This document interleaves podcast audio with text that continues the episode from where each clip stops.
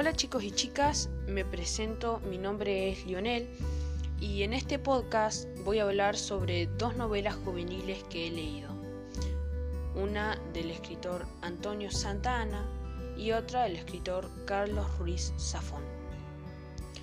La novela de Carlos Ruiz Zafón se llama El príncipe de la niebla. Esta novela es un poco fantástica y de suspenso y la novela de Antonio Santana, que se llama Los ojos del perro siberiano, es bastante realista porque el tema principal de esta novela es el SIDA y la vida que lleva una persona con SIDA. En fin, de lo que voy a hablar hoy principalmente es sobre mis personajes favoritos en estas dos novelas que acabo de nombrar. Mis personajes favoritos en la novela El príncipe de la niebla son Roland o Jacob Fleischmann, que es el mejor amigo de Max y Alicia, porque es uno de mis personajes favoritos en la novela.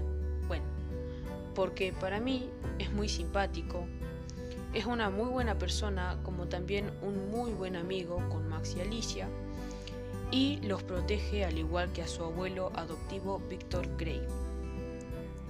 Otro de mis personajes favoritos de esta novela es Max, porque él es curioso, es algo valiente para investigar sobre el príncipe de la niebla y para que le pasen todas las cosas terroríficas que le pasan, porque si yo hubiese sido él, al primer susto dejo de investigar. Por otro lado, mis personajes en la novela, mis personajes favoritos en la novela Los ojos del perro siberiano son Ezequiel, que es quien padece de SIDA en la novela, es uno de mis personajes favoritos porque lo da todo hasta el último momento de su vida. Y no pierde la actitud. Aparte de todo eso, para mí es un buen ejemplo como hermano mayor. Luego, otro de mis personajes favoritos en la novela es el hermano menor de Ezequiel, que no dice su nombre en la novela.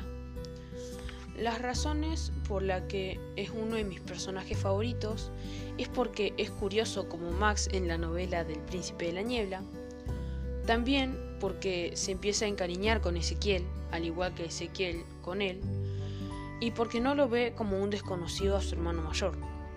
No le es un impedimento la enfermedad de Ezequiel para hablar con él o visitarlo.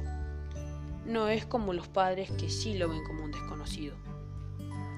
El hermano menor de Ezequiel disfruta cada momento que está con él, sea hablando o visitándolo o estando con él en cualquier momento.